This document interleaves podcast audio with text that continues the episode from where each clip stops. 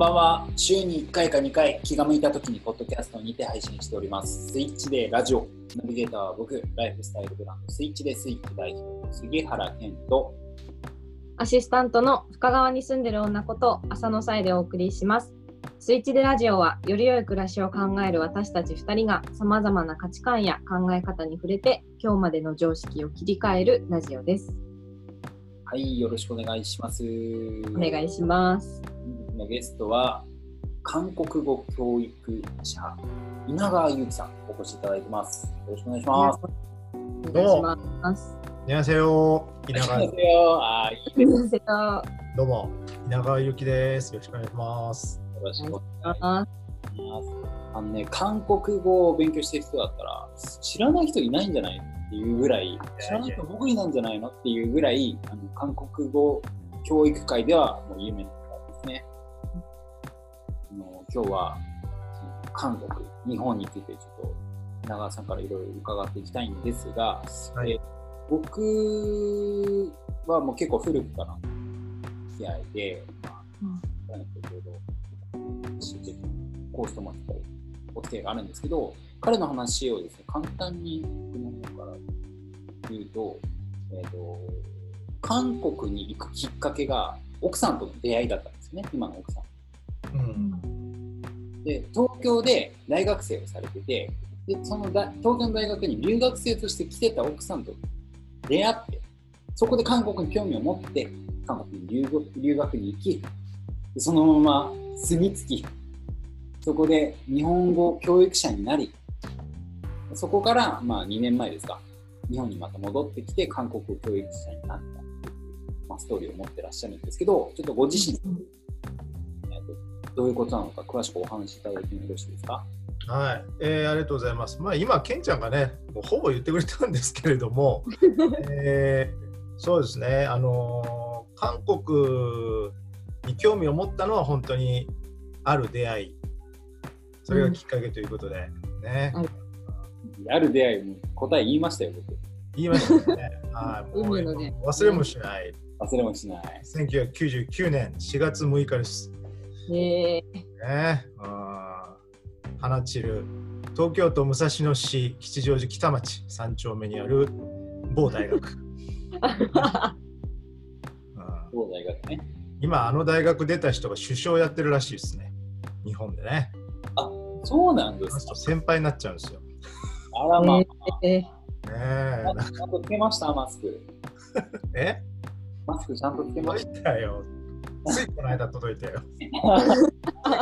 ついほんとこの間届いた。た。えはい。えーまあまあ。それまでは全然その韓国に興味がなくってですね。あの、うん。僕はオーストラリア大好きだったんですね。ー、ええー、ー、そうなんですか。オース。トラリアが大好きで、で大学、えー1年生、2年生とこうバイトしてお金貯めて、うんうん。でワーホリに行こうと思ってたの、ワーキングホリデーに。はいはいはい。うんで、それずっとお金貯めてたんですけど、あのある出会いがきっかけになって、僕の人生からオーストラリアが消えてしまって、えー、全く候補にもなかった韓国が急浮上していったという。うーん。当時すごい。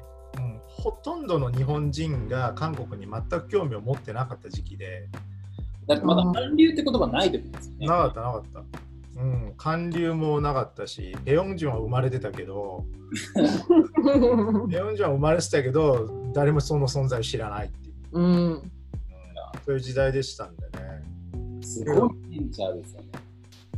ただまあ、あの結構語学にもともと興味があって、あの日本語教師をやりたいなと思ってたんですよ、オーストラリアで。ああ、なるほど。日本語教師とかその語学教育とかはずっとやってたんだけどはいはい韓国語というものに触れたわけですよ。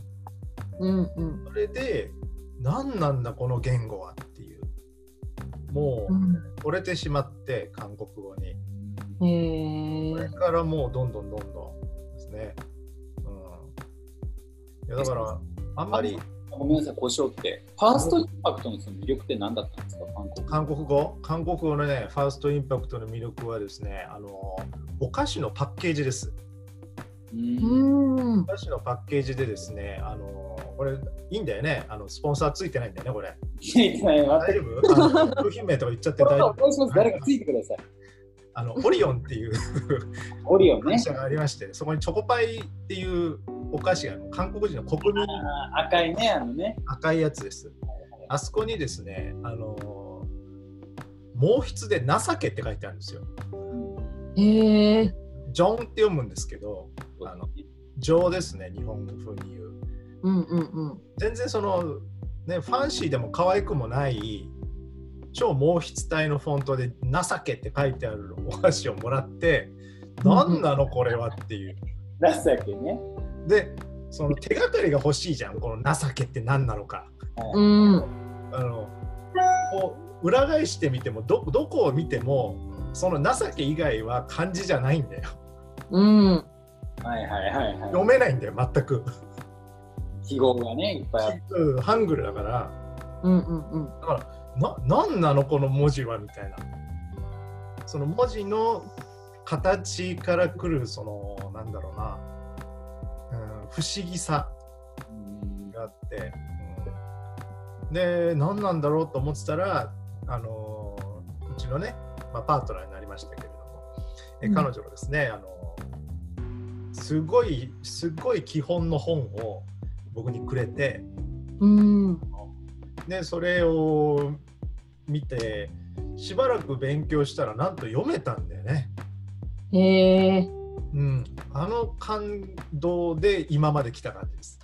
えうん、すごい。ーレクチャーちゃんと受けたら、初心者でも音にするのはすぐできますね。そうそうそう。あのハングルっていう字はあのすごくなんていうかな、すごく合理的にできてるので、うんうん。真面目に数時間やったらある程度読めるんですよ。へえ。読めなさそうじゃないですか。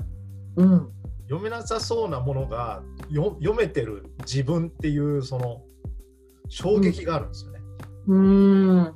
すごいですよね、ロジックが本当に。うん音の数ですよね、ハンドルって。そうなんですよ。それですごい韓国語あ面白いと思ってで、うんまず文字がガーンときてその後にあの文法の話とかになるじゃん。ああ、はい。そうするとねなんかまたこれが英語英語ばっかりやってたからうん。英語と全く違ってその例えば語順だったり助詞だったりとかそういう基本的な構造が日本語とそっくりなんですよ。ああ、みたいですね。だからあれ？これ俺喋れるわっていうすごい。読める書ける喋れるみたいなのが一気に来るんですよ。うん。今までのその外国語学習っていうものの自分の常識が覆りましてうんうんうん。これは面白いって言ってで当時誰もやってなかったし誰も読めない字を俺だけ読めるっていうすごい優越感があるんですよ。うん。誰も読めないのに僕だけ読めるよっていううんうんうん。それ、うん、それですね本当にそれにつきますね。へえ。ね、そこからその楽しさを本当にいろんな、ね、若い方々にシェアして、うん。韓国語を広めるっていうか、ねうん。楽しんでもらうためそうですね、まあだから今は自分がすごい韓国語を通してなんか人生豊かになってうん。いろんな経験もできたしあのだったんだけどだからその今はちょっと恩返しみたいな感じだよね、うん、韓国語に助けてもらったからうんそれをなんかいろんな人にシェアしたいっていうなるほど。うん。超ラジオ向けのコメントですけれども 普段こんなこと言いませんけど取り立てて言う必要ないんですよ。なんか、ありがとうございます。すごい素敵な自己紹介していただいて。まあね、もう前編も早くも終わりに差し掛かっているんですけど、僕の方でなんで、ゆきさんをお呼びして、なんで日韓ってテーマを持ったのかということだけお話しすると、まあ、僕もですね、あの韓国人として、このように生を受けてですね、あの住んあの住んでいたのは、育ったのは山梨県の片田舎だったんですけど、あの高校を韓国で通って、韓国語も喋れない状態ですけど、ポンとやられて、すごいその韓国との最初のタッチポイントが悪かったんですよ。うん。ネガティブに韓国に最初触れて、しばらくそのネガティブが続くわけですよ。3, 3年とか4年ぐらい。で、そう、ね僕との最初に韓国との接する姿勢があまりにも違って、今の話だけで分かったんですけど、うん。で、僕は今結構ポジティブとか、韓国すごい好きなんですね。あの、ゆうきさんももちろん好きだし、とはいえ、やっぱり最初の接点が違う分、あとまあやっぱり国籍も違うし、経営の一人が違うので、僕の捉える日本と、ゆうきさんの捉える日本、僕の捉える韓国とゆうきさんの捉える韓国って、似て全く非なるものだと思ってて、でそこの差分をちょっと可視化したりとか、見えるようにしたいなっていうか、僕の興味でそこをちょっと明らかにしたいなと思ってお呼びしました。なので、ちょっとね、後半では具体的にどういうふうに各両国を捉えてらっしゃるのかって聞きたいなと思います。どうでした？浅野さん。はい。あなんか私も韓国に友達が住んでいたりとか、あの韓国ドラマ好きとかで韓国語に触れる機会っていうのはあって、で韓国語好きなんですよ。全然あの喋れたり書けたりはしないんですけど、あの私はその韓国語のコロコロしたした響きがすごく聞き心地が耳に心地よくて好きで、で、でまあ一時期勉ちょろっと勉強しようかなって思った時も一瞬だけあったりなかったりみたいな感じなんですけど、今、今のあのゆうきさんの話聞いて、なんかその、なんて言うんだろう、読める、書ける、話せるが同時に来る体験っていうのをめちゃくちゃしてみたいなっていうふうに思って、なんかね、ね本を読んでまた勉強してみようかななんてちょっと。それさん、あの、ポッドキャストをお聞きの方は音声だけなんでわからないと思う。はい。YouTube ライブも並行してやってまして、YouTube ライブでですね、あの稲川先生が、もう、ものすごい、こう、誇張して本をアピールしてるんですよ。そうですいやいやいやいやいや。ね、それ、本本を悪いこと言わないでくださいよ。すごいいい本なんで、本当にいい本なんで。そうでもね、ちょっと勉強したいなって思いました。僕も結構発音とか好きなんですよね。発音フェチなんで、可愛いですよね。コロコロした音の響きが気にそいただけるっていうのはもう本当に見込みがありますね。う。あ、よくやった。やっていただくしかない。入れようとしてるな、朝の。いやもう本当にあ音が好きって人は長続きするんだって。うんうんうん。あ、そうなんですかだ。って喋ってることが楽しいもんだってそのコロコロした音を自分で出し、楽しさってありますから、だからなんかまだ全然喋れないから、それこそ韓国ドラマとかでも見ると耳とかってなんとなくこう覚えるじゃないですかう。んだからなんか適当にそれっぽいカタカナを家でずっとブツブツ一人で言ったりしてます。あ危ない。それはちょっとあの深みにはまりがちです。そうだからでもちゃんとした韓国語をね喋れるようにあなれたらいいなとはずっと思ってて。あ確かに。うんもっと、ひどいこと言ってるかもしれないですからね。確かに。実はね。実はここではね。言えませんけど僕は。僕ものすごい言葉いろいろあるからね。発音ちょっと変わっただけですごい言葉になっちゃう。あのードラマはそう。でもないけど映画とかねちょちょっとあのワイルドな映画とか見てるとすごいこと言ってるから、う。んう。んう。んう。んう。ん。それを真似しちゃったりするんですよ。気をつけま。しょ気をつけます。ということで後半ではですね、あの日韓のそうですね具体的なイメージについてあのゆうきさんにお伺いしていければと思っておりますので後半もどうぞよろしくお願いします。よろしくお願いします。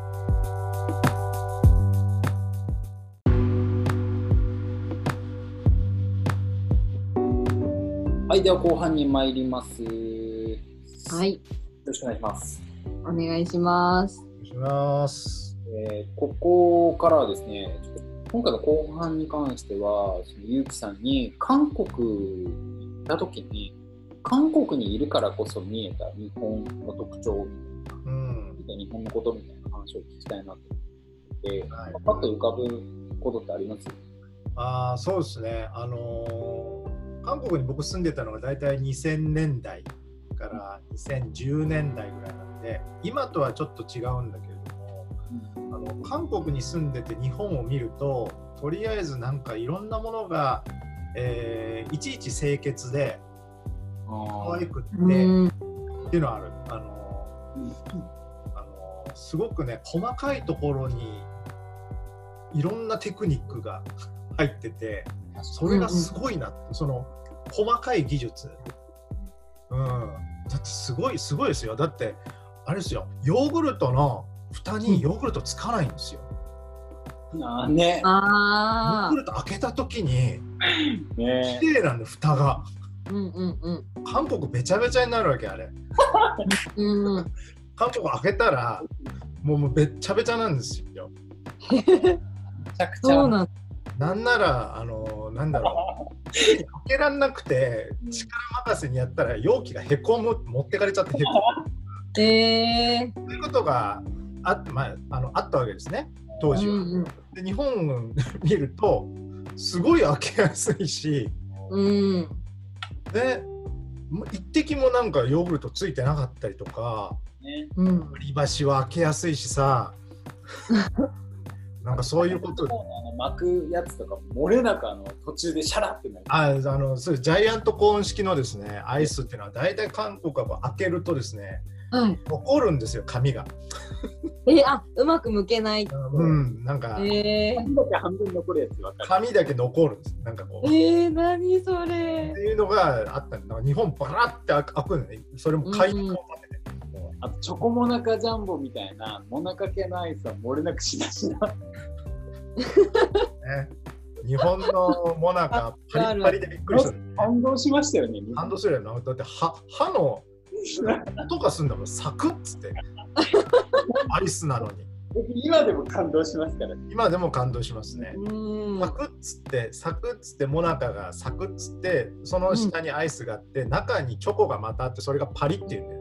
うん。これがすごいですよ。本当ね皆さんあぐらかいてますけどすごいいいことですよ本当にだから、うんそういうなんか細かいなんかすごいきめ細かいところがいちいちよくできてるなっていうことをああれはすごいことだったんだっていう、そうそうわかるめちゃくちゃうんうん、うん。当時住んでた時はそう思いましたね。ええ面白い。なんか国民性じゃないですけどなんかあれみたいな価値観全然違くない？みたいなう感んあの仕事を僕は韓国で始めたんですけど、うんうんね、社会人デビューが韓国なんですけど。たまに日本と一緒にお仕事させていただく時とかがあってで日本の方が来て一緒にこうまあプロジェクトを進めたりすることがあったんですね。でその時になんか言われたのがなんでこんな段取り悪いんですか。おお。日本の人に言われたっていうことですか？に言われたのうんな。ぜかっていうと結構あの韓国での仕事の仕方っていうのはまずとりあえずスタートしようっていううんうんうとん。りあえず前やろうっつって問題点出てきたらその都度直そうみたいななるほどそういう感じなんですよね。うんうんうんうん。日本の方があの求めるのはある程度もう形が出来上がっててあとはもうなんだろうエンターキーを押すだけですよっていう。うん。エンターキーを押したら勝手にピタゴラスイッチが動いてね、うん、すごいカシャッカシャッカシャッカシャッカシャッつって最後に旗が立つみたいなうんうんうんピタゴ。ラスイッチ。韓国の仕事の仕方はなんかビー玉転がってるところにいろいろつけていく感じなのね。ああ、なるほど。わかる？わかりやすかる？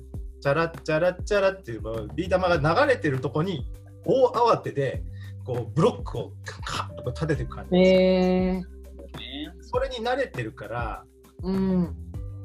スタートするまでは早いんですよね。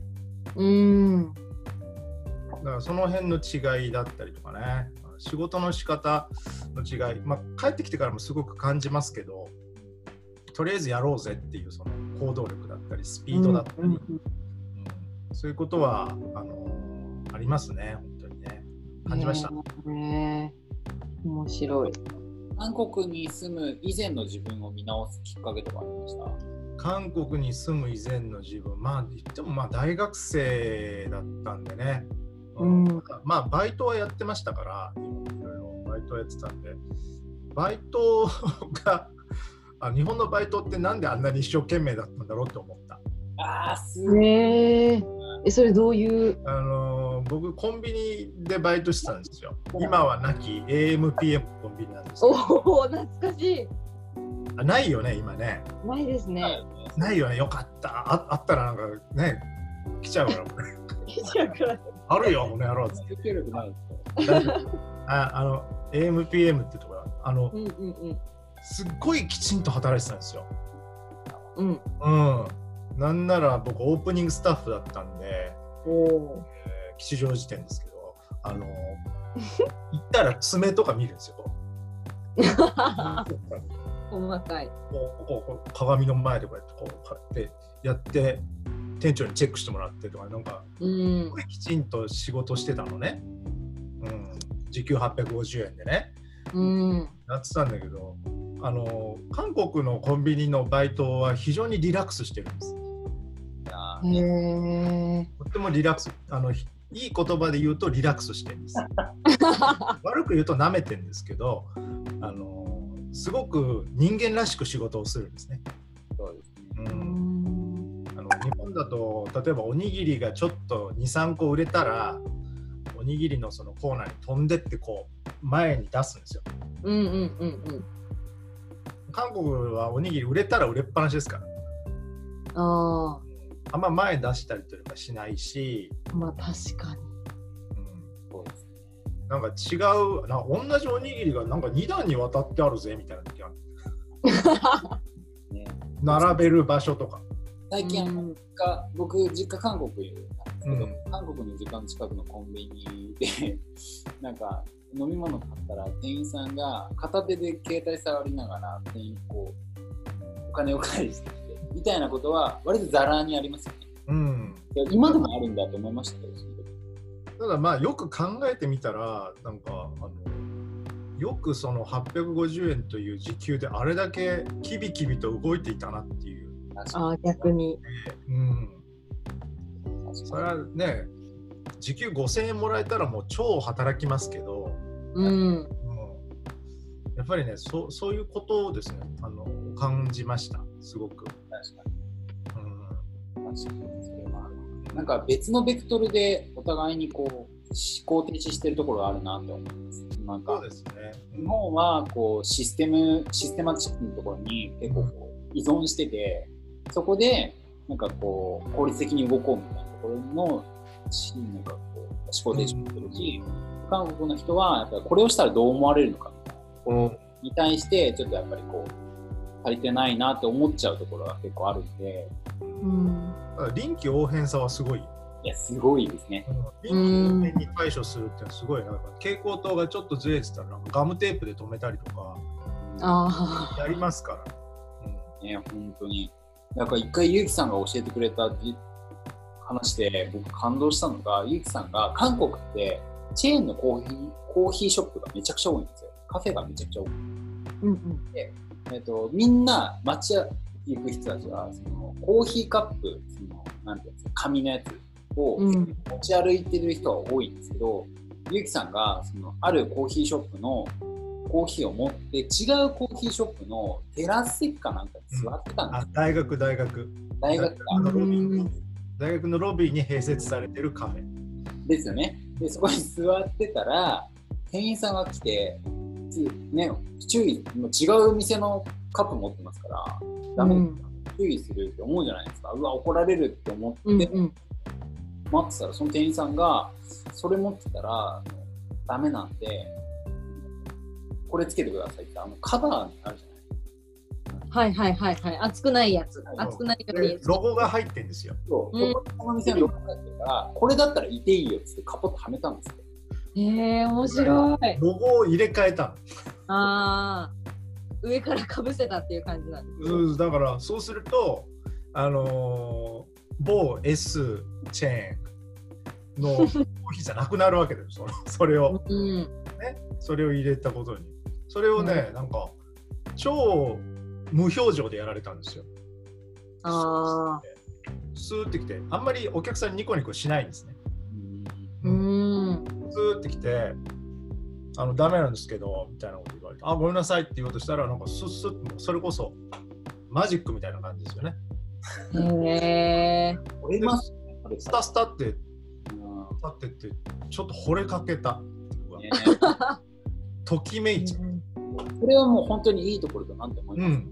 うん。うん。これは本当予想してないからねそういうのは。確かに。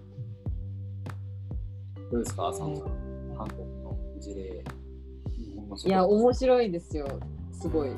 あの単純に面白いです。やっぱりこういくらこう近かったりドラマをねそれこそ見てたりしてこう文化に触れる機会があると思っていてもやっぱりそれって生ものじゃないっていうかリアルじゃないなっていうのはは感じてたので なんかなんていうかお自分が本当に思ってたより全然日本人と違う感覚っていうかあのお国柄なのか国民性なのかわからないですけどっていうのはなんかこの短時間でめちゃくちゃでも伝わってきて逆になんかちょっと疲れそうだなって私は思いましたけど、疲れます。あの、うん。人間と人間の距離がすごく近いしそのまあいい意味でも悪い意味でもあんまりマニュアル化が日本ほどされてないので、うん。この人が当たりか外れかがわからないんですよ。あお店にに入った時になんか日本だったらどこどのお店でも大体均等なサービスを受けられるんだけど、そこはシステムのいいところですからね。うん。だからそう日本はどれ引いても中吉なんでおみくじ。何言牌っても中吉なんです。よ。うん。韓国は大吉と大凶が入ってるんですよ。同じ同じチェーン店なのにうん大吉引いた時はもうマジかよっていうぐらい感動するしうん今日はもうなんかもうそのすなんか1週間ぐらいイライラしますね 大大凶ちゃうと。すごい。そうだからそれをなんか楽しめる余裕がある時は楽しいです。うんだからあの人にもよるしあとその日のコンディションとか よってそれが許せない日とかがあるわけ。あ、わかるわかる。うん。あ今日は機嫌いいからこのアジュンマねおばちゃんのーこういうちょっと人間的な行動がすごい微笑ましいなっていう日もあればうんうんうん。めちゃくちゃ嫌なことがあってへこんでる時にそれやられると シュグルレって感じなあのでやろうと思うわけ。それ分かっちゃった。っていう感じになっちゃったりとか。なるほど。だから飽きないですね。うん。何が起こるかわからないんで、うん不思議な感覚。それこそ見た目似てるじゃないですか。うん、見た目似てるしなんかすごいめちゃくちゃ距離も近い飛行機でね3時間で行け3時間もかからないで行けちゃう。あの私は祖父母の家家が岩手にあるのでいつも新幹線で行くんですけどおばあちゃん家に会いに行くより韓国に行った方が早いんですよ。だからなんかすごい近いし本当にね見た目も黙ってたら間違えるぐらい似てるのに文化も全然違えばそういうなんかそのサービスのなんていうかそのマニュアルとかも全然違うからめちゃくちゃそこは興味深いし、面白いなと思いました。うん。なんか、学生になるんだねうん。ずっと話聞いてられそう。この話。ね、今後知れたらマジで朝まで喋れる。いやーねー17年分のネタがありますからねいや、楽しみ。もう僕にね、あの前編の時間過ぎてるので、そうなんですよ。なので、ちょっと17年分の今日は、もうほほんのほんの少しですけど、もう1回分、あの後編もありますので、次回も引き続き日韓のイメージについてお話しいただけたらと思っております。ので、どうぞ稲川さん引き続きよろしくお願いします。よろしくお願いします。あ